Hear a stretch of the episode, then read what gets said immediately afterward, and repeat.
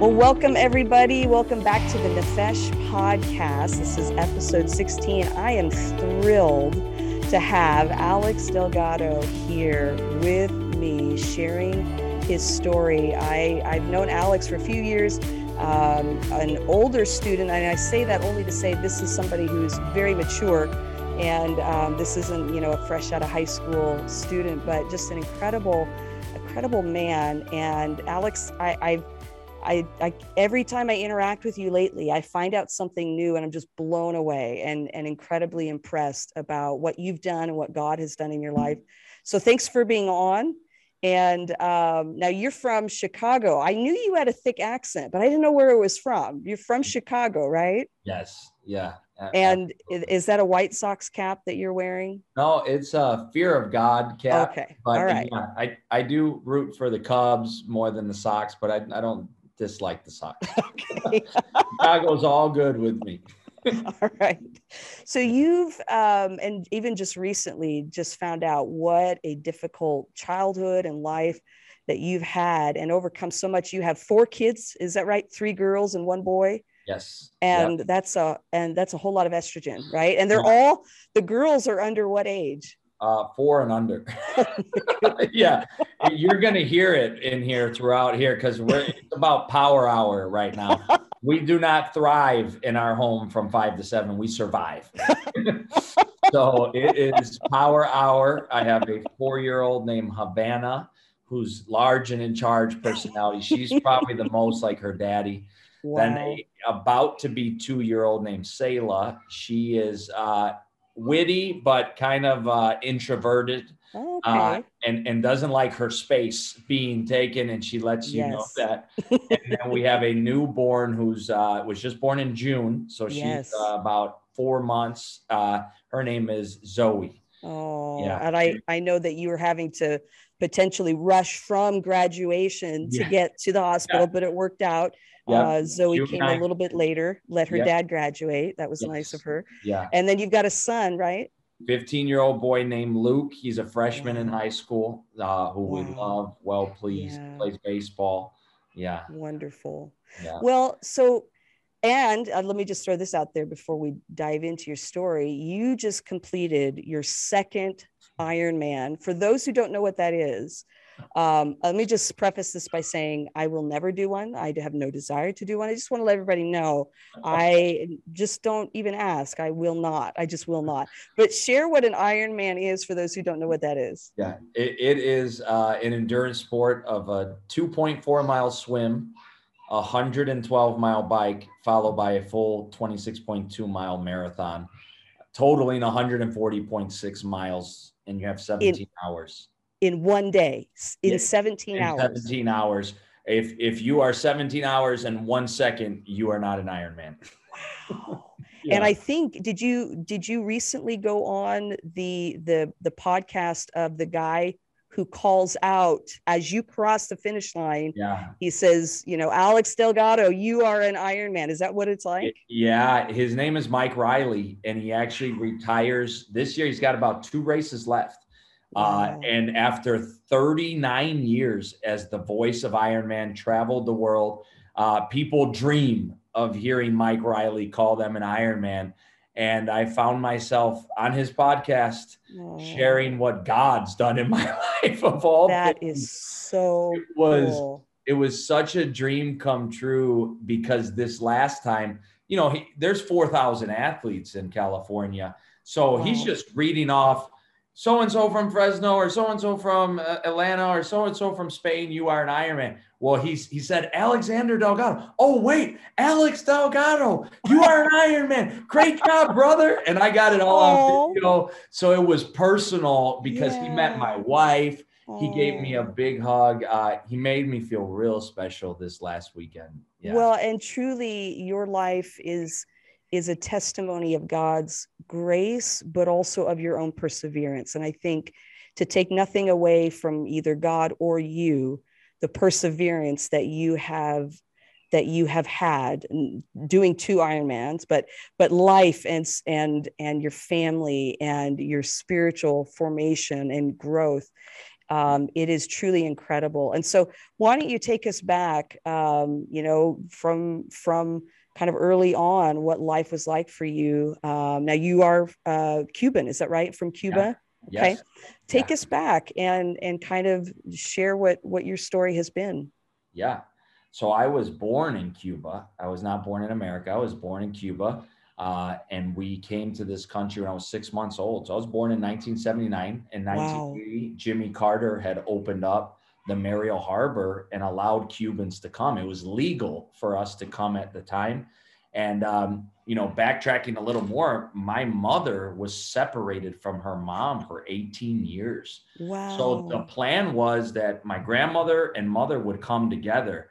Well, they got their paperwork mixed up at the government offices. You know, my family owned shoe factories and shoe stores in Cuba. And really? overnight, communism came in and took it away from them. wow. My grandfather literally left the pueblo where we live was was called Manzanillo in the in the village of Oriente. Very successful man, had a driver. I mean, everything you could want. Land, success. Left for a meeting to go to Havana and came back, and there was a sign on his shoe factory that this no longer belongs to you and now belongs to the government, and we will allow you to be a manager if you'd like Wow. lost his mind, uh, just really struggled with that. So my family immediately, if you weren't for the Castro regime, you were against. Wow. And my grandmother was a teacher, and she uh, had filled out for a passport, and they were going to exile her. So she was able to get out, but my mom was supposed to leave the next morning. Well, my my biological grandfather, who I never met, uh, didn't allow that to happen, and he didn't allow your mom to leave. no. So here's my mom, 18 years without her mother, while her mom is, it might have been like 12 years, uh, was in America. So uh, wow. I was born, and six months later, my mom came on a, a boat. My cousin Alex, whose father is the one who started to bring our family to America, said, I'm going to go finish what my father started. And at 17 years old, he drove his boat to come pick up me, my mom, my father, and my great aunt from Wow. Cuba. He had paid money for us to be released. And then we were on a boat. And at six months old, you know, I came to America with no recollection of Cuba. Funny fact, Sure. I was told that I was the only one on the boat who didn't throw up. So, I guess it was choppy seas. so, you are seaworthy. I mean, Yes, you could have had yeah. a career on the ocean. right so at uh now because my grandmother was already in chicago they had left miami because of the corruption and the drug violence that was in chicago or in miami at the time it was like the age of the cocaine cowboys now my cousin alex his father was assassinated in colombia Oh my And, goodness. uh, the same boat that brought me to this country was caught with 800 kilos of cocaine on it later on.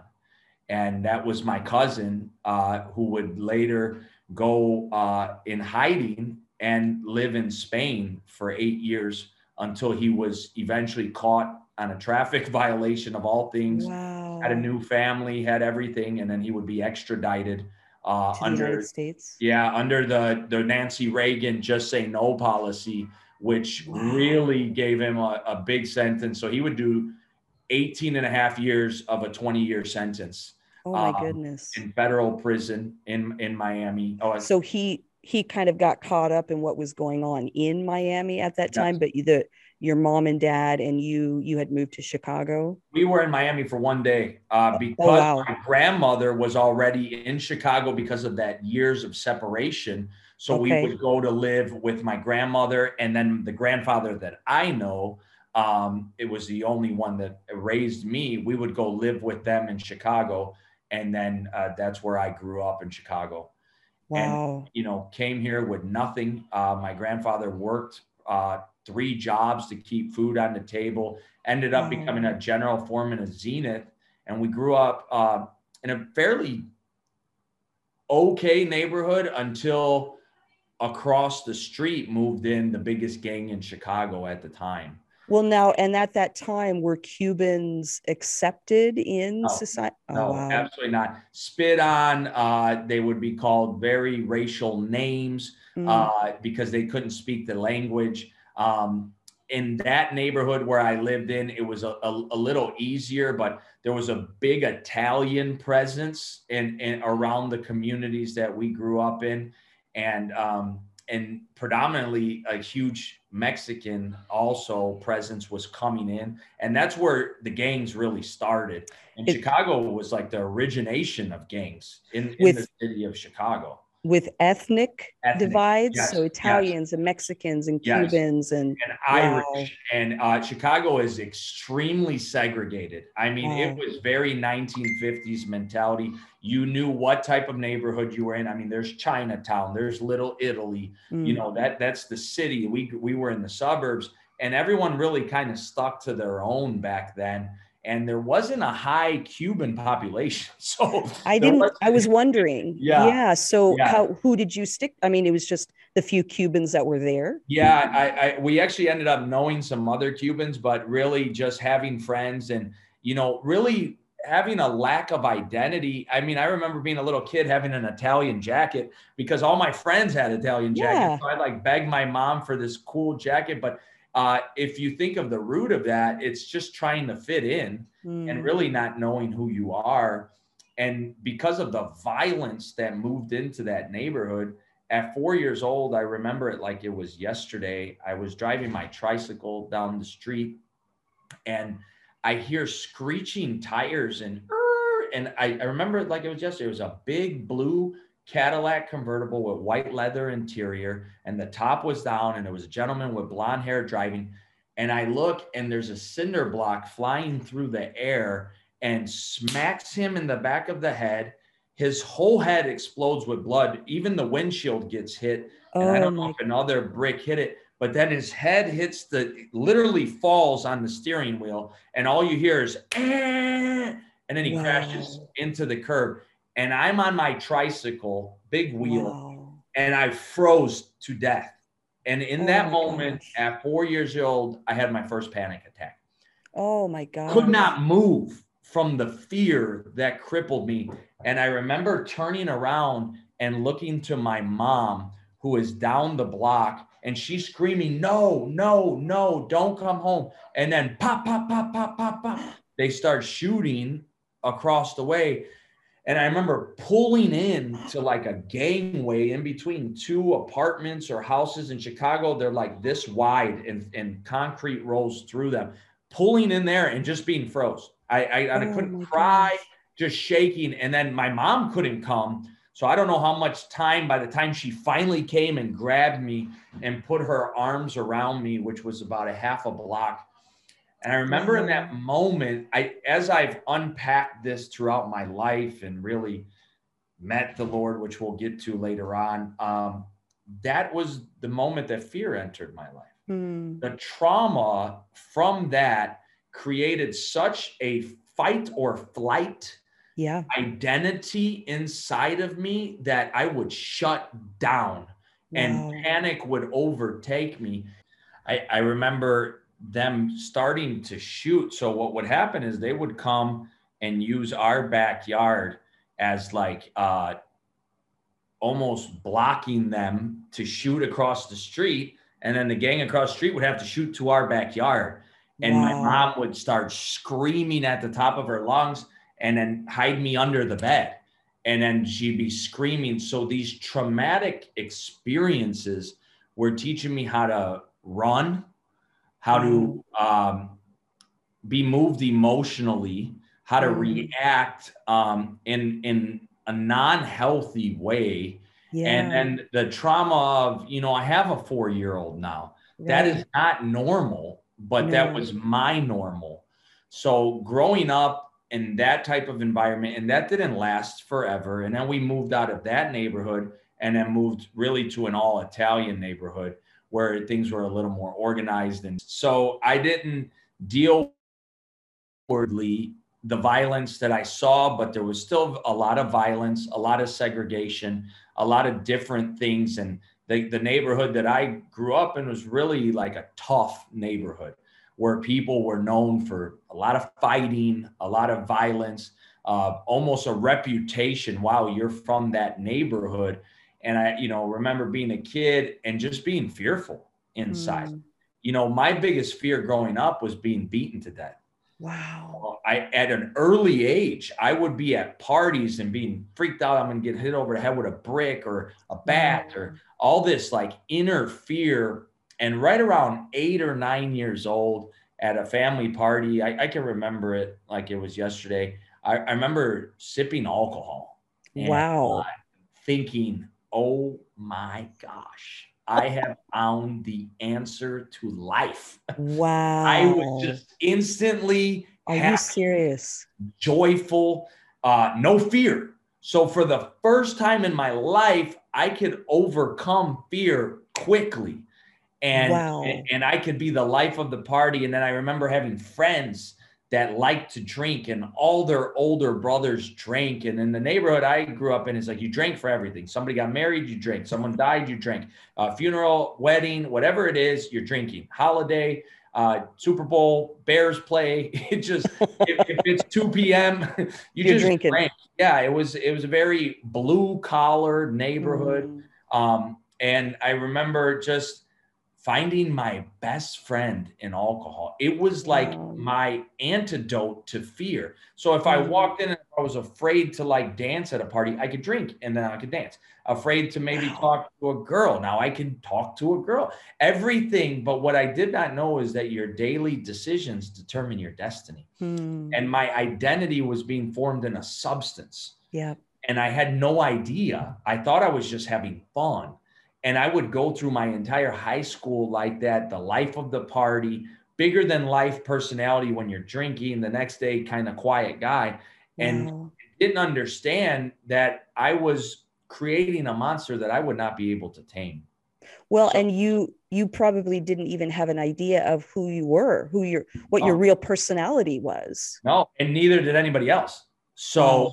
people only knew me as this fun, outgoing, loud, kind of charismatic guy, but I really could only be like that drinking. I'd wake up a scared, mm-hmm. insecure, worried boy and then would have mm-hmm. to continue the vicious cycle and would have to drink just to be able to be around people and didn't understand I was creating my own prison.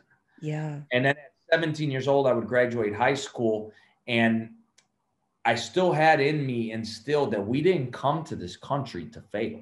Mm. We came here to succeed. My family jumped on a boat and left everything so that I can have a better life. And they never put this pressure on me, but I felt like I had to be successful. I had to be this bigger than life, you know. And for me, the definition of success equaled money. Wow. equaled power, equaled uh, women, equaled mm. being able to drink and travel the world and the, the material things that I could gain. Mm. Had a very small view of life and uh, it was all about how much I can obtain and not about how much I can give at all. Um, so at and was that was that the culture of your family as well? No, my family culture was all about family. Okay. Yeah, we were about family. Uh, they were, you know, Cubans are all kind of loud dressers, but uh, all about family. Everything revolved around family. There was no God; it was about family hmm. that we provide for our family. The most important thing in life is family. A lot of good family values apart from Christ. It was more or less, you know, we came to this country. Now we got to make it and we need right. each other to survive. Right. And, and that, you know, being my dad left at a very early age, never mm-hmm. had inter- any interaction with him, you know, no birthday calls, nothing. Mom had to play both roles and mom did an amazing job of letting me know I was loved, that I was the most important thing in her life. And everything she did was to provide for me. So, at, and then my grandfather and my and my grandmother and I have an uncle who's very close in age. He's seven years older than me, and we all grew up in a house together. Wow. So, you know, wanting to prove that I was worthy of value of bringing to mm. this country that I, you know, you didn't just come here for me to live off the land, but I can make something of myself. Yeah. I, I, you know, I drank so much in high school. I didn't even take an SAT test to go to college. I was drunk. I, I slept in, didn't even take it. You know, I would go to the bar, you know, 15 years old. I'm getting dropped off straight at school from being out all night partying. Literally. Wow. As a senior, I don't know how many times like on holidays where we we didn't have the day off at school, but other people did. We'd go out on a Sunday night. My buddy dropped me off at school at 7 a.m. I was stinking like alcohol and cigarettes, been up drinking, partying all night. And go- yet you managed to graduate, right? Yeah, You had to be, you had to be pretty smart to be able to do that. yeah, or a really good cheater, but I, I I wouldn't say smart. Uh, I would say uh, you know hustler is probably a good word for it. I knew I knew how to do the bare minimum to get Mm. past what I needed to. Uh, I definitely wasn't a studious person. Never planned on Mm. going to college. Um, kind of went to a city college and figured, oh man, this isn't for me. And then in the neighborhood I lived in, you either worked for the village, you know, blue collar, fireman, blue collar, or some guys worked downtown at the stock market, or you sold drugs. Uh, Wow. So I was not a very good drug dealer. I would do all the drugs, and that fear, that I'm fear, sorry, but it's just you you basically used all the product. I mean, yeah, or just the crippling fear that I always had of now I'm going to go to prison and get killed in prison. I can't do this, you know. So I drink and probably do all the drugs anyway. So it what wasn't really good for me. Uh, but then there was a few that worked downtown at the stock market, okay. and I was like, I could do that. You know, uh, I don't want to dig a ditch. You know, I never had a dad growing up, so I don't know anything about manual labor or mechanics Wow. or none of that Yeah. you know, mom showed me how to shop, so I know how to do that. uh, so um, at 17 years old, uh, I graduated high school and I got a job through a friend who had uh, worked down there, and his cousin worked down there at the Chicago Mercantile Exchange. Wow. I walked on to the trading floor and heard the voices of open outcry and these what seemed like Greek gods jumping in the air, screaming, buy, sold, buy, sold, like Ferris Bueller's Day Off, if you've ever Yeah. seen the movie, Yeah. that environment. And I said, Wow. this is what I want to do for the rest of my life. 17 you walk in there and you're seeing mayhem but but power and money and you're like Yes. that's it That that right there. I'm seeing Wow. 20 something year olds making a hundred to two hundred thousand in a day. wow You know, I'm seeing Super Bowl pools that are worth million. Uh, uh, I think it was like six hundred thousand dollars or some one winner. It was insane amount Wow. of money. People just gambling on anything. Uh, You know, ten thousand on a football game. These guys would go drink and then end up in Vegas for the weekend and come back. Spend half a million in Vegas. I don't know what, but I just would hear these stories and they driving the cars and they have the jewelry and they uh, they look bigger than life. And I Mm. was like, man, that's why I was created. I, I, Mm. that's what I want to do. And they taught me how to work hard, play harder. wow And I was, uh, I then already had been dabbling with cocaine, and there was no shortage of cocaine down there, no shortage of pills. And I would dive in with everything I have, doing Wow. uh, drinking ridiculous amounts. And then I would begin to travel, and I'd go to New York, and I'd go to Cancun. And, you know, I'm spending everything I'm making. But by the time I was 18, I was making more money than anybody in my house. are you you, serious Yeah, my house was blue collar. You know, they never brought in a lot of money. They just saved it and lived frugal. I mean, they had more money than me because every penny I made, I spent. I mean, it couldn't come in fast enough. Every it was just check to check. Uh, my Wow. cousin used to tell me, you might as well work at McDonald's because you live check to check no matter what. You know, I make ten thousand in a month. It's gone. There's Wow. nothing that I would keep, and the the vicious cycle would Mm. create. By the time I was 22 years old, I would enter my first rehab. Uh, when I entered rehab, it was the probably the lowest point of my life because I felt like I had a scarlet letter on my head that said loser. Mm. You are now a loser because everybody I know drink. There was nobody who didn't drink, not one soul that I knew that actually did not drink. All my friends, their friends, every girl I knew, every relationship I had was consumed around drinking. And everyone I knew could drink and be normal the next day, but I would Mhm. have to wake up and keep drinking. wow And this 10 year period would be full I don't have time to tell you the high highs and low lows. I would live in private islands in Miami Beach and, and uh, across from where like Puff Daddy lived. And, really? Yeah. And yeah. Literally private islands, corner units. And then I'd get a DUI, lose all that, and be sleeping on someone's couches the next month. And, and that would I mean, it would it it's go just, it went from that extreme. I moved to Florida. I'm 22 years old. I moved to Florida within a month. I'm making six figures a year selling furniture. I'm oh down. Oh I'm down there for the real estate boom, and people are just coming in like, I need furniture, and I work for this company. I'm, I literally made like fifteen thousand in a month selling wow. furniture, and I'm broke. I'm spending every single dollar that comes in at strip clubs, doing uh, godless things, just wow. completely empty. Wow. And I, and if I wanted a Rolex, I'd get a Rolex, and then I'd pawn the Rolex, and then a BMW, and then that would get repoed, and and just this vicious. If I think if I could just get this, it'll fulfill me. But the thing that was happening, I was getting everything I thought I wanted, and nothing can fulfill me. Yeah. And my addiction would just go deeper and deeper, and wow. and and I would have enough must or courage to like put it aside for a little bit, this sleeping giant trying to kill me, and work hard, and then it would all crumble. It was like every two years I would hit rock bottom and be pretty much homeless or just you know uh, in and out of uh, 5150s. I mean, my mom would just send this kid is nuts. Uh, no one. And, and that's a 5150. Is that a suicide? Yeah, suicide. Completely. Is that? Yeah. Yeah. Would that be what it came to? That there were moments you would try to take your oh, life? Oh yeah, I would cut myself. Uh, I remember oh. being outside of a nightclub, stabbing myself with a bottle, and like oh dressed gosh. really nice too. And people are like, "What's happening?" Like he's got to be on drugs, and I just completely just snapped.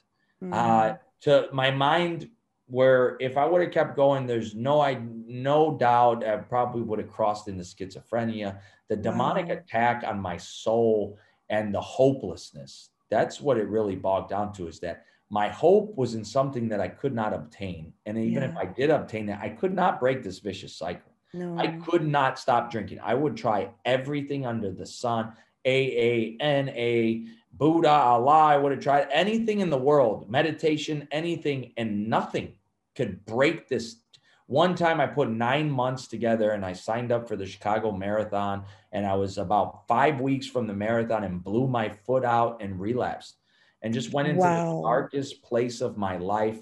And that's kind of mm. where I fell in love with endurance sports was in that little moment. But the the end would just crush me. After this vicious cycle, I took 50 Norco Vicodin at one shot. Oh and, my gosh. And I, I, I hoped that it would kill me. I jumped on a plane with the only money that I had in my pocket and, and got a one way ticket thinking I would. I went to the airport with the clothes I had on me and got a one way ticket. They're like luggage. I was like, no, uh, one way. Uh, and I thought I would die on the plane. And I, I went to Vegas, of all places, and just we're going to Sin City to die. And with, with I was smart enough to get the hotel room for like three or four nights up front, pay for it cash. I lost all my money the first night. You know, oh my I called my mom, busted. I was like, Mom, you know, I think this is it. Uh, I think I'm going to jump off this balcony. I mean, I'm completely suicidal. At that time, I was living with a prostitute, and then she came with a pimp. So now there's a pimp and a prostitute in my hotel room that I've paid for and I'm oh detoxing gosh. and withdrawing. I don't have any more drugs. I'm shaking. I'm drinking. Uh, and through some miraculous events, you know, it's, it's funny how God works. What started with a brick would then be used by a brick. So three months earlier, I'm pulling into the stock market and there's a parking lot with 300 people in it, and a brick falls off the building and lands on my car. Oh my gosh. The the guy the general contractor i hunt him down and he i'm after him for $500 for my deductible. Right. And uh, i wanted it for drugs. It's like i need that 500 i mean i'm arguing with this guy on the phone. Well wouldn't you know when i'm in vegas this guy uh, my mom doesn't have money to get me home. The guy knocks on my mom's door and hands her a check for 500 and my plane ticket home was $504 oh my gosh and wow. my mom told me, son, you've tried everything in this world. You need God. And wow. I remember hearing those words and saying, if there was a God, do you think he would let me live the way I'm living right now? Because I'm in hell. Mm. And I had absolutely no love for God, no belief in God, no hope. I just needed more money. And somehow, if I can obtain enough, I can get out of this thing and maybe one day get my stuff together. And uh, I had an interview at the bar of the Hard Rock Hotel, no, the Hooters Hotel. That's where I interviewed for Teen Challenge, was at the bar drinking 10 cent beers on a cell phone is how I had my interview to go to Teen Challenge, which they lied to me because I was like, listen, I'm not a teenager. I was like giving them all my right. requests. Right, right. And, uh, they're like, no, no, it's team challenge, like football team. yeah. Just look for the sign when you Did get out. Really? Completely lied to me. And so I and I'm like, why do you want to help me? Why is this free? Because Jesus loves you. Is this a cult? Like I'm yeah. totally think I'm going to David Koresh's cult, and they're all going to drink Kool Aid. We're all going to lie in bed, and die together. That's what 100 percent I thought. Wow. So I get I get to the airport. I, I somehow make it home. I, I get in the Teen Challenge van with a coffee cup full of alcohol. They have no idea that I'm wow. I'm drinking the whole way. I, the guy's like, "My gosh, you cuss a lot." Every other word is an f bomb. I, I don't even know how to talk without cussing. Like, wow. I had no idea of anything. And I said, listen, man, you're gonna have to take me to a hospital. I I can't detox. I'll die. And they're like, no, yeah, we're already. So they they took me to the hospital. I would be medically detoxed there for a week. Uh, they had to wean wow. me off of the, the the doctor came in and said, listen, kid, is there anything you don't take? By then I was taking 30 Norcos a day, a couple Xanax to sleep, at least 24 beers a day and a half a bottle of Jack every single day How? with cocaine uh, in the my, world uh, did your system would shut down. I would have catheters inside of me because the doctors would say that your muscles are getting so high they can't contract. Wow. I couldn't even urinate as a 20 something year old because of how much toxins I was taking in my body. Oh, and that would happen multiple times. They would have to put a catheter in there. One time, two liters came out. Are you serious? Up. Yeah, I guess you can hold four. So they're like, you're only halfway there. So uh, I wish this was false or or fiction, but this I, is just it. It was it was a journey. When when I tell you that I could not break addiction, uh, my addiction had taken on a, a toll that I never thought it would be, and uh, I would become an IV heroin user using about three hundred to five hundred dollars a day of oh heroin. my gosh! Pawning everything I've ever owned. Uh, I had a triathlon bike trying to do an Ironman in one of these like windows of sobriety, pawn that. My friend, wow. uh, which is a cool story I'll get to later on, my friend would have to go and get it out of pawn and all that. Um, but so I get to teen challenge after medically detoxing. I don't sleep for 17 days straight. After you detoxed? After I was medically detoxed, I was sleeping because they were giving me substances to sleep in yeah. the hospital and methadone to wean me down from the levels of opiates that I was taking, everything else. And I was smoking cigarettes and fine. I left that hospital. Now, no cigarettes. Uh, I was two packs a day smoker. Now, no cigarettes and no substance for the first time in my life in probably over a decade. Wow. Sleeping with some type of narcotic, whether yeah. prescription or illegal, something. And 17 days, I would not sleep everyone all night would be sleeping peacefully and I'd have my light on and I began to read these books. So they hand me Cross and the Switchblade and I begin wow. to read this book and I'm like, man, God could do it for this guy. I'm like, give me this guy's book. So it's Nicky Cruz. I was like, give me that book, Run Baby Run. I read that one. Then I'm mm. like, what about this guy Israel? Then I read uh, his his story is called Second Chance, and you read these early believers of this teen challenge movement. And this guy, David Wilkerson, who just went to the streets because God told him to throw out his right. TV. And in these these transformations, and I I was like, this is too much for me. I left. Grabbed a bottle of vodka across the street, said, get me out of here. Did you really? Yeah, I was I couldn't couldn't take it anymore. I finally yeah. slept.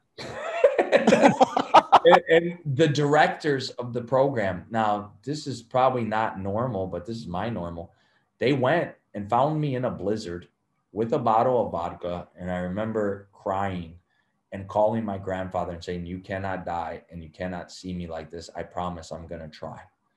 Wow. And I went back to Teen Challenge. They, they brought me to their home for three days and said, wow. I was like, I'm not going back to that center. Uh, you know, people raising their hands and worship, speaking in tongues. I was like, this is a cult. I didn't know, I didn't know one scripture. I thought John 3.16 was Steve Austin, the wrestler.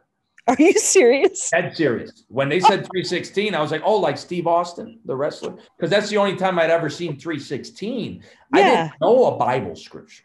I didn't wow. know fun. I never heard the gospel. I mean, people would say you're going to hell. I'd be like, yeah, I'm already in hell. And Thanks. So your family wasn't religious at all. No, no, no, no Catholicism or anything. We didn't open up by yeah, we were Catholic by name, but nobody paid attention. Yeah, we we grew up uh, chasing the American dream, you know, good wow. family, good values, good morals. My grandfather's uncle was a Pentecostal preacher. And oh. he was like the crazy side of the family. They went to church for like three or four hours, Hispanic, Pentecostal, stay away from them. They're nuts about God. Like it's not that big of a deal. You know, we'll say a Hail Mary a few few times a year. That's right. it. But these people like, this guy was a dentist and sold his practice to be a preacher. This wow. guy's nuts. Wow. Yeah, he's not smart, crazy. Right. But he would come pray for me. And I remember he prayed for me one time when I had a catheter and my eyes just started crying. And he's like, You're gonna be okay. Like the Lord told me you're gonna be okay. And and then through my mom reaching out to him for like spiritual help and all this, that was the connection to Teen Challenge. Oh, so. I found myself, you know, in this program like a fish out of water but one thing happened when I shared that story about the directors taking me in. They brought me to their home. Yeah. And left me there. Like I could have robbed the place blind. Like they had that much faith that we're called to help you. You don't even need wow. to go back to the center. You could stay here. Wow. And I was like, you know what? They got something that mm. I don't mm. have. And I don't know what it is, but my life cannot get worse if I do this program. Right. By then, I was full of fear. I had done so many wrong things in Chicago. I couldn't even show my face in Chicago. I'd probably get killed. Um, and I didn't really have a whole lot of options. And I said, you know what? Let me give this a try. And within, you know, I got there in November. Uh, within, you know, I left after two weeks. So this is mid December. Within like a week or two, they take us to the International House of Prayer Conference. IHOP, not the Pancake House, in Kansas City with these guys, Lou Engle, Mike Bickle, Misty Edwards, these like bigger than life characters. And I walk into a room of 40,000 people. The wow. ground is shaking. People are like falling out in the spirit. I'm like, where's the drugs in this Got to be on drugs. And they give us all $40 for meals. I'm like, boom, buy a pack of cigarettes. I'm smoking.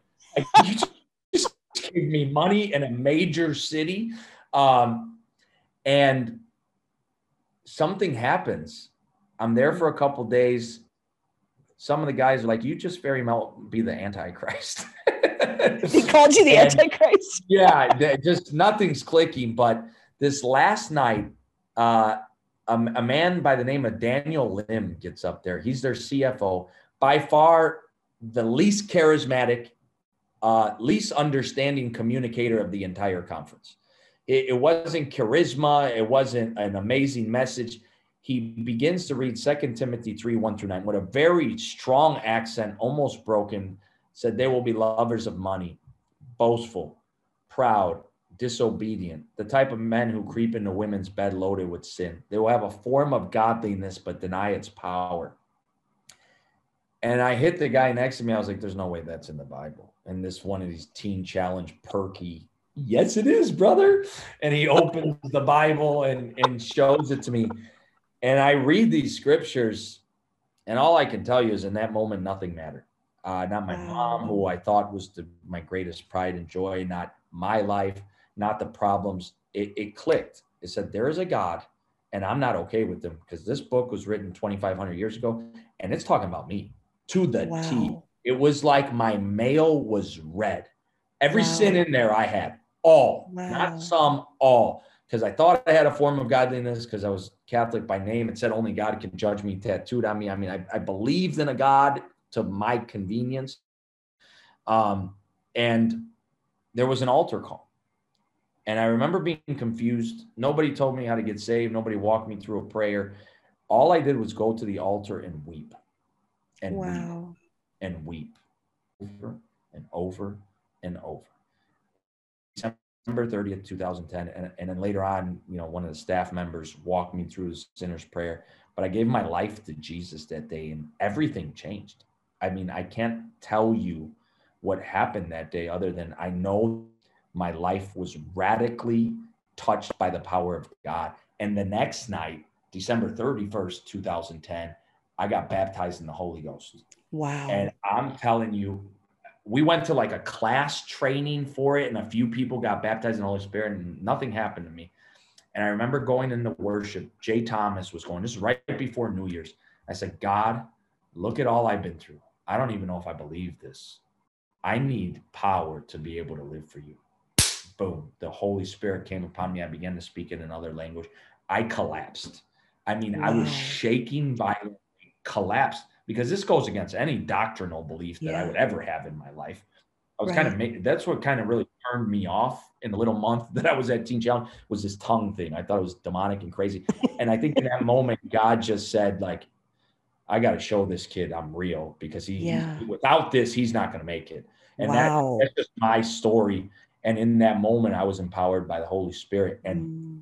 no one on earth can ever tell me that God's not real. No one. From that moment on, no one on earth can take away that moment because that was my moment. Salvation, and it was nothing you were making up. You weren't on drugs. This wasn't something you would even choose to make up. This no. was this was not something you would manufacture. Not no. this strong, tough, you know, guy. No emotions tied to this. I'm telling you that fire hit my belly and mm. out of my mouth came rivers of living water that I could not contain. Wow. So for the first time in my life, I had a physical, radical mm. encounter with this man named Jesus. The, the salvation I probably could have talked myself out of. This wow. I could not. Something happened in that moment that mm. no one can tell me. I was overtaken by the Spirit of God. Wow. and nothing can ever change that again. Right. Like, yes, I believed with my head, I confessed with my mouth, I believed in my heart. All yeah. of that happened the day before, but this was wow. an empowerment that I can never reoccur again. Mm. I've had mm. great encounters with God, but nothing like the first. Mm. There's been refreshing and redwelling, yeah. And my my prayer language has grown in the spirit. And I've had amazing encounters with God, but that first one collapsed me because wow. I did not think it was real. Wow. So that that was special. And and and my life would be forever changed in that moment. The trajectory of my life changed forever. Wow. It was it, it, it very early on, God told me you're gonna be an evangelist. Wow. You, you, I mean, confirmed and prophesied over. I mean, I'd end up in a church. People would call me out of the crowd. People come up to me and say, You have an anointing on your life. It was very evident before I received salvation that I was going to travel the world and share the good news of Jesus Christ. I, and I didn't want it. I was like, I don't want this. I don't want, I don't want to do this. Yeah. I, I want to be rich. I don't yeah. want to be, oh, and, and then I thought that working for the Lord meant being poor. You know, I looked at everyone at Teen mm-hmm. Challenge. They were making like $50 a week. I didn't wow. see anyone very happy. yeah. just, right. You know, I didn't see a lot of like, I just came out of this stock market life. So what I would do is I would run. Mm. I would take the Lord and I would be on a pink cloud and I, oh my God, I'd see Jesus everywhere. Jesus, Jesus, clouds, Jesus, trees, Jesus, shoelaces, Jesus, Jesus, Jesus, Jesus. And I would come off of that cloud and I would graduate. And then, uh, you know, it was clear as day the Lord was calling me to an internship. I took it, but I, I wanted, I wanted what I wanted still. Mm. And I mm. would, I would a, um, leave the internship and pursue the things of this world mm. and I hmm. would build my kingdom again just to watch it fall. I hmm. would become a businessman. I would even start a side business tied to Teen Challenge. I would come in with these big checks tithing to Teen Challenge, like all in the name of me. and so would, you graduated Teen Challenge. You knew the Lord was calling you to ministry to be an evangelist, but Yeah. you said, no, Yeah. I'm going to, I'm going to pursue business as a Christian now that Yeah. I'm Yeah, yeah. I just want to be a I want to be an attender of church. I want to be a tither, you know. And then all my uh, mentors were businessmen because I came out of this. sure. You know, I would share my testimony in that time, not so much the trauma from the violence, sure. but really the I was a lover of money and the Sure. stock market and all this, and that was the big because I just come out of it. Sure. It took me a lot of years to unpack. Whoa, this addiction probably started from fear. Yeah. Fear has been the root. Fear is of the enemy. Right. Fear is not of God. It's the opposite of faith. And mm. all of this that the enemy would take this child at a very young age and say, he's got a call of God on his life. I'm going to torment him until he finds Mm. out what he really is made of. And it, when he finds God, I can't have access to him anymore. Right. So it's taken a long time, and it took that falling, which that was fear of what others would think, fear Mm. of not being successful, fear of the Lord not having as good of a plan for me as I have a plan for me, wow. and all these things. And I would find myself returning all the way, but worse. See what I shared about the heroin. I never in my life did heroin until after I was born again, filled with the Holy Ghost, set free, clean for two years, and then the darkest relapse of my entire life for 12 months. Wow. When you clean out a room, it is coming back with seven more demons than it ever had before. It was worse than it Oh, had ever been. Worse than it would ever be on earth. It was like being in a prison and not having to be there. I would end up an IV heroin user. I would end up contracting um, hepatitis C. I would end Oh. up homeless, living at a homeless shelter, literally the prodigal son. I'm saved. I had my Bible and I would speak in tongues waiting for the dope man because I knew no other way than to find peace from the Lord, but I was bound, completely Wow. bound by the choices that I would make. Wow. And um, a, a mentor of mine on the treadmill heard the words, You need to go get my son. He's going to die if you don't get him. oh my god. and I- I was walking down the street in Indianapolis, and I just happened to be walking by the homeless shelter rehab part that I got kicked out like three weeks earlier. And the guy bangs on the door and says, You're Alex. So, yeah, he's like, Someone just called for you. You need to call them right now. What? They give me a phone number. I, I had sold my phone for drugs. I had about $150 worth of heroin on my pocket. And uh, I just dialed the number, and it's my mentor. And he said, Where are you? he said, The Lord told me if you don't come get me, you're going to die. I said, If you don't come get me, I will surely die. Oh, And I was high enough within two and a half hours, a vehicle was sent. And they picked me up and they promised me that they would give me methadone in uh, when we got to Indiana and that I could detox with methadone. It was a Friday, so the clinics are closed or Thursday.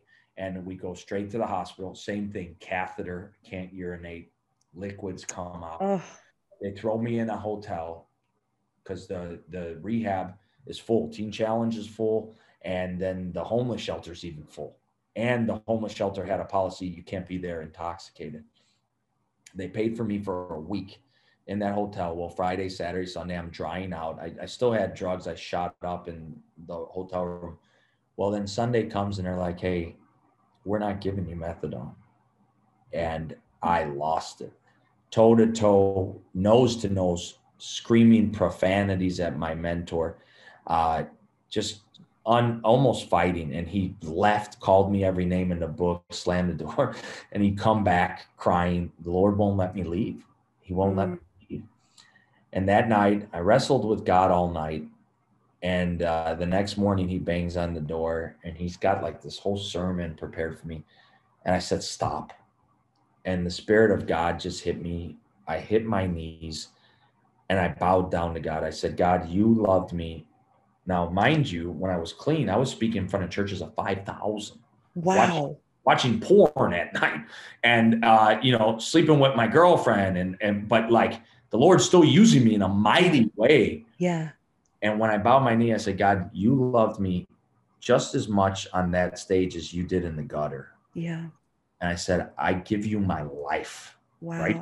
right now not not salvation I give you my life Wow. right now. Take it. And that was February 20th of 2014. And I have never touched a drug again in my life. Wow. In that moment, I surrendered my will. I said, Mm. I'm no longer in control. I haven't been perfect since then, but I have been delivered since then. Wow. And and I said, I will work for you all the days of my life. And I had the most rapid Eh, they would drug test me every day at this homeless shelter because they said there's no way I would be happy.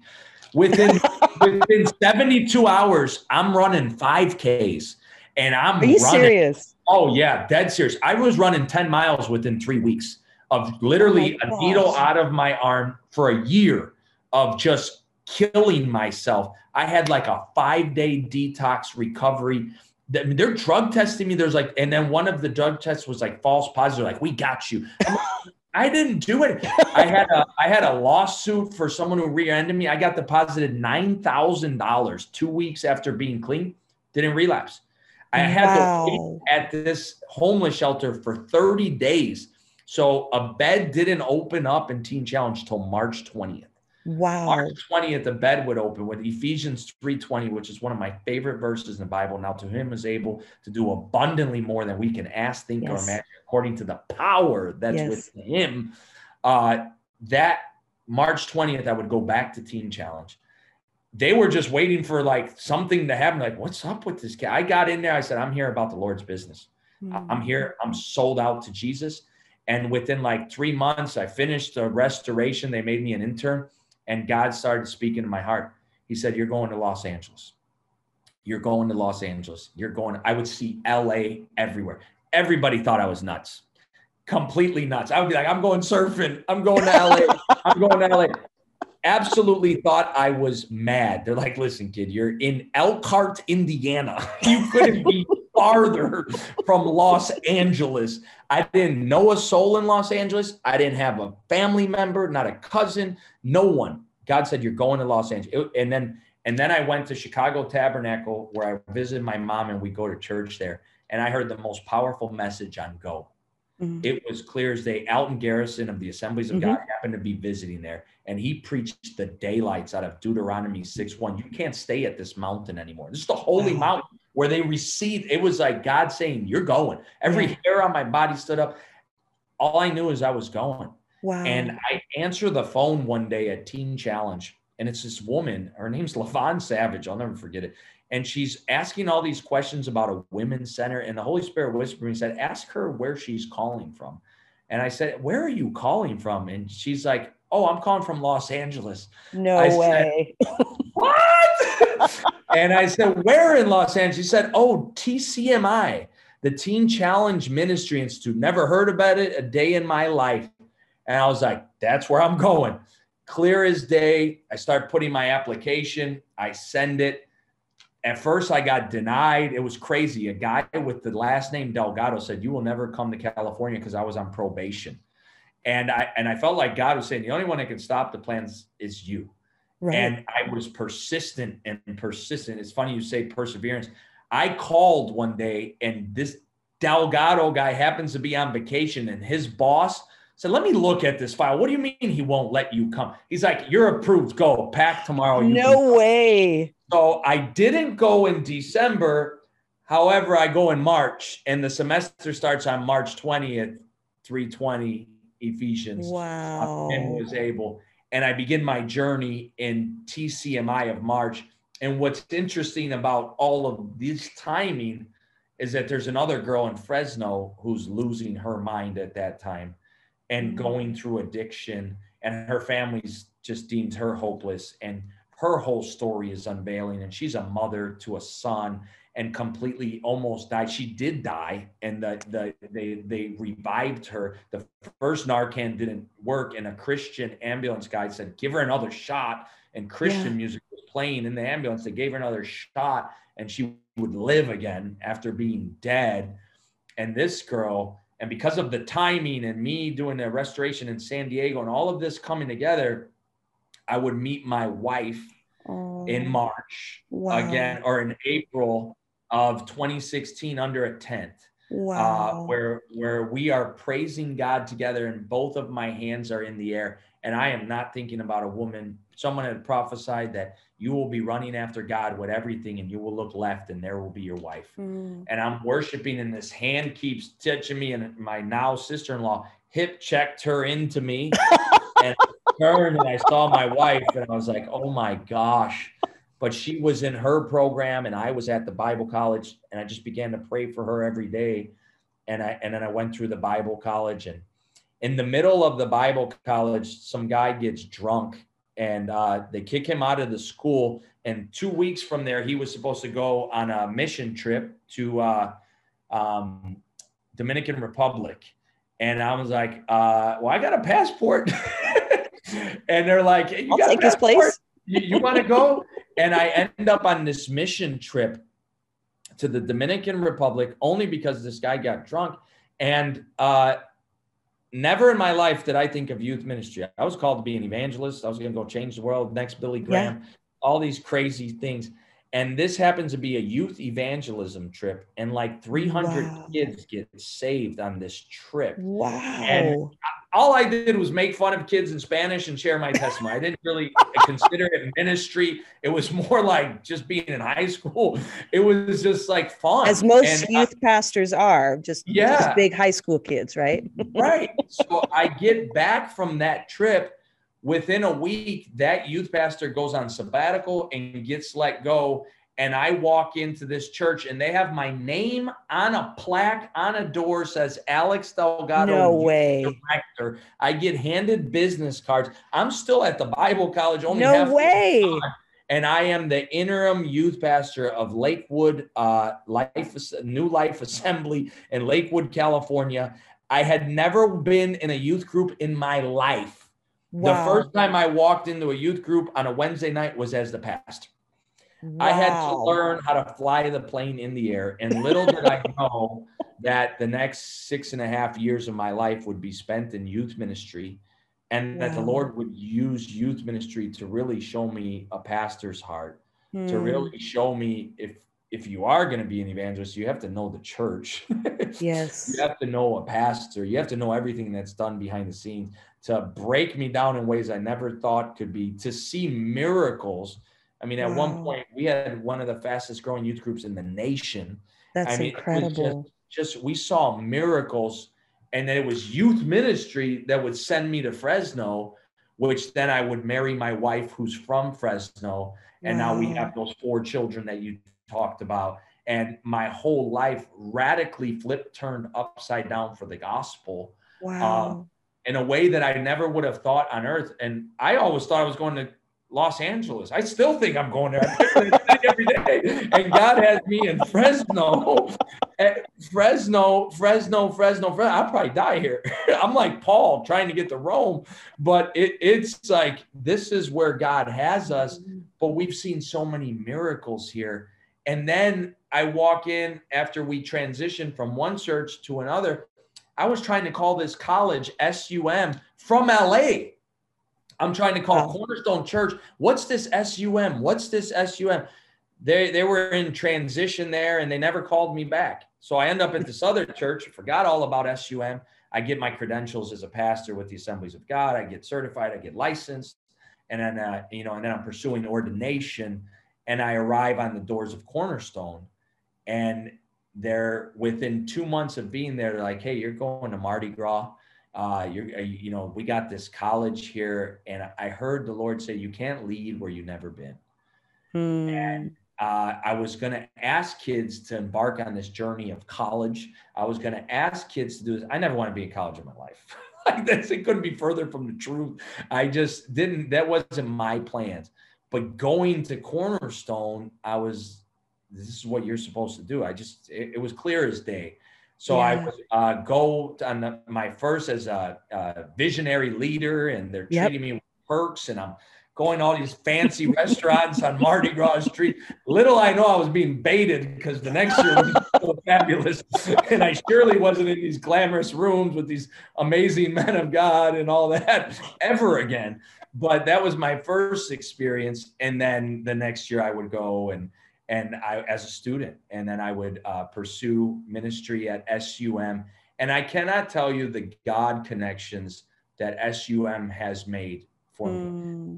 Little did I know the obedience of just can't leading where you've never been has right. opened more avenues for me to share the the next week. I'm sharing uh, in front of 3,000 youth in NorCal for their wow. youth conference. That's Are you speaking at the conference? Yeah, I'm the I'm the Friday night speaker. I didn't know that. Oh, that's awesome. Conference. And that's only because I meet this guy Pat over beignets in in Mardi Gras. We become friends. He asked me to go speak at a conference in Napa for the last like four years, I think. And then I get called in because somebody had COVID to go speak at this called conference up in Lake Tahoe. And Pastor Shar, the Lord told her, Hey, he's supposed to speak. And she actually stepped down. She was supposed to speak. Wow. And just all these dots. I'm I'm sharing all this because if there's a listener out there mm. that you can't see it, good. because yeah. you have no idea what God is going to do. I can't right. begin to fathom what the Lord is going to do next. Right. right. now, we we step down because I have my own youth ministry at home. We transition. That's right. From being youth pastors because honestly, the pace we could not keep the pace and the demands, knowing what it takes to build youth ministry of our size. I couldn't right. keep up with that, and it was better to pass the baton than mm. to hmm. uh, lose my family on the right. route. Absolutely. So transition, and we've been in this season of rest with Teen Challenge, where we're the directors of strategic initiatives and evangelism. And I don't know how long this season's going to last or not last, but what I know is that God has taken us on a beautiful, wild, crazy journey. And now I'm on your podcast. I, I just can't believe every day is just or Mike Reilly's podcast or you yeah. know every day i just wake up i go speak at bible college and I, I just say that for the listener is like i'm really the last guy on earth that you would ever mm. think to do any of this i I, didn't, I wasn't groomed for this i surely yeah. didn't have a calling early on i mean I, the lord knew but he's used all my giftings throughout all the pain and given it purpose and stuff like that but i couldn't speak at an AA meeting without dripping in sweat, having a panic attack. Wow. Now I can get up in front of thousands because it's not my plan, it's his. Right. It's not my words, it's his.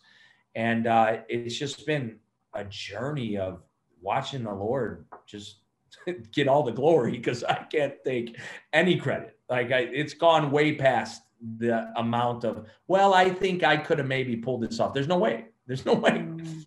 So well, yeah. and I love that at that at I think it was the you shared that the first time um, your relapse after you uh, after you got saved that um, the struggle to trust the Lord for your life that I think that speaks to everybody doesn't matter where we're at. The idea that the Lord really does have better for us and that if we just trust him and we just follow in obedience the things that even though they seem hard we don't know the may not know what the future holds rather than trying to hold on to it and make it happen letting god have control. And it is amazing how he has brought you from such pain and darkness just by surrendering yeah. to him i mean there there is no way that you could have brought yourself out of your situation you couldn't have no you chance. couldn't have he has brought you out and made your life, your family, your wife, your kids something beautiful uh, out of out of just such darkness. There was something. Was there? Um, I think there was something that you shared. I'm trying to remember if it had to do with your uncle um, and the family name. Was that was that anything significant? Kind of bringing it around. Um, that does he contact you, or is there something more to that story? So the greatest part of my testimony is that my whole family has been saved. Oh wow. My whole family has been born again. They they my grandfather before he died said if he could change, God's wow. real. I was in a service sharing my story, and my grandfather rededicated or gave his life to Jesus Christ. And at the end of his life, he was a believer. He's in wow. Heaven. My grandmother, born again, baptized in the Holy Ghost. My mom, born again. This cousin, Alex, would end up getting out of prison and smoking crack. And the whole family gathered around and said, Hey, there's another Alex now. And he went through this program, Teen Challenge, and he got saved and he got set free. And within 72 hours, that Alex, who brought me to this country, was on a plane and would go to San Diego Teen Challenge and graduate Teen Challenge and go to TCMI and graduate TCMI wow. and work for Teen Challenge. Now he owns his own trucking business, traveling across the United States, born wow. again, set free by the power of wow. God. So what started with him bringing me to this country ended with me bringing him to an eternal you know, the Lord using me yes. to bring him an eternal yes. hope. And then the family just getting radically saved because they mm. saw you can teach theology all you want. Nobody can argue a transformed life. That's I right. was dead. I was dead. I was mm. bound. Anybody who saw me, I was, I was, my eyes had no white in them, dark, pale, wow. ready for death, looked wow. like death was around the corner. And the Lord radically changed all that and you know it and it's nine years later uh, and like you said something to me one of my next endeavors is i feel released in 2023 to start the book you yes know? good I, lord told me when you're 10 years clean you you can do a book i, I didn't want to get too ahead of him but it's going to take me a year to get that going so next year oh. start writing a book about this because yes if it just helps one person it was that's right I was the one person that did helped. So right. uh, you know that that's the best part of my story is that you never know what your yes will do for somebody else. I had right. I went to Teen Challenge to survive. I didn't think my whole family was going to get saved. I didn't think my wow. cousin was going to save his life. I didn't wow. think that I would walk into high schools now and kids would get saved at lunch and mm. all the mm. lives that have been touched and saved. I didn't know what my yes meant. Uh, wow. Uh, and, and I don't think we will ever until we get to heaven. Mm-hmm. We still don't know the magnitude. Right. Alex, your story is just so so incredible, so beautiful. I'm so glad you're starting that that book. I you're it just is amazing what God what God can do with our lives if we let him and that nobody is beyond the redemptive power and I mean, I just cannot fathom what you did to your body with all of that stuff. And yet you're doing, you did two Ironmans. Like I just, six months. You know, I mean, you know it's, it's, one it's, in April, it, one in October. God has that power to redeem and restore. And your soul, your soul formation through all of this is, it's just a beautiful, beautiful picture. I'm so grateful. Would you, would you just pray a prayer over everybody who hears this that in whatever way that God needs to speak to them, that that He would? Uh, can you just kind of close us out with that prayer? And and I'll add that I never could have done this alone. Mm. There was so many people God sent me along the way. Even the Ironman journey. Uh, yeah, I'm a preacher, so I got to close three times. But my mentor who got my bike out of pawn, we crossed the finish line together. And wow, he ran that race too. And, wow. and he was the one that I met when I was down and out. And on the TV comes the Ironman World Championships. I was 250 pounds and suicidal, sitting in North Central Indiana Teen Challenge when I couldn't sleep. And the oh Ironman World Championship. That's why the dream I have of Kona it was that that inspired me. And then I started to run a couple mile or no, a couple yards, couldn't even run a mile, and uh, I started to sleep. Mm. So that's where the journey began. And then I went to this church and met this man who's an Iron Man, and he's my wow. mentor to this day. His name's Greg Miller. So uh, if you're out there, get connected to a body because it's yes. the body of Christ that saved my life. It's the yes. church. Jesus wow. said, uh, upon that revelation, he will build his church, that he is Lord, right. and sins can be forgiven. And that's what helped me, uh, is mm-hmm. men and women of God. Let's pray. Father, I thank you. God, I just honored that this is your story. At the end of the day, it's got nothing to do with me. You chose the foolish things of this world to shame the wise. And I mean that truly. I know that I am foolish, God. And I know that you shame some pretty brilliant minds with my life. So, Father, I thank you that you're going to do that with some others on this call. Somebody who's watching this with tears running down their face, sitting at a table thinking that that is the end.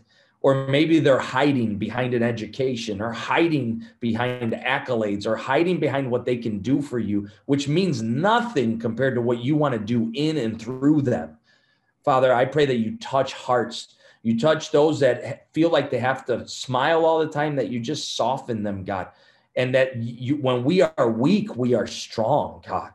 So, Father, I pray for those listening, God, that they would have a radical encounter with you, that they would not feel alone, that they could confess whatever they need to confess, that they can be authentic with you, that they can get authentic with the believers, God, that we could run this race that's been marked out for us together, God. Father, for the students at SUM that can seem overwhelmed by the, the work of the Lord, that they would not forget the Lord of the work, Father, yes. that at the end of the day, it's you that have called us, that have chosen us, that have set us apart, God. You will give us grace for the pace, God. Thank you for that grace, God. I pray peace over those watching, God. I pray for anyone who needs to rededicate their life, God. Someone that needs that true, authentic salvation moment, that you would meet them right now, God. We pray this in the name of Jesus Christ. Amen.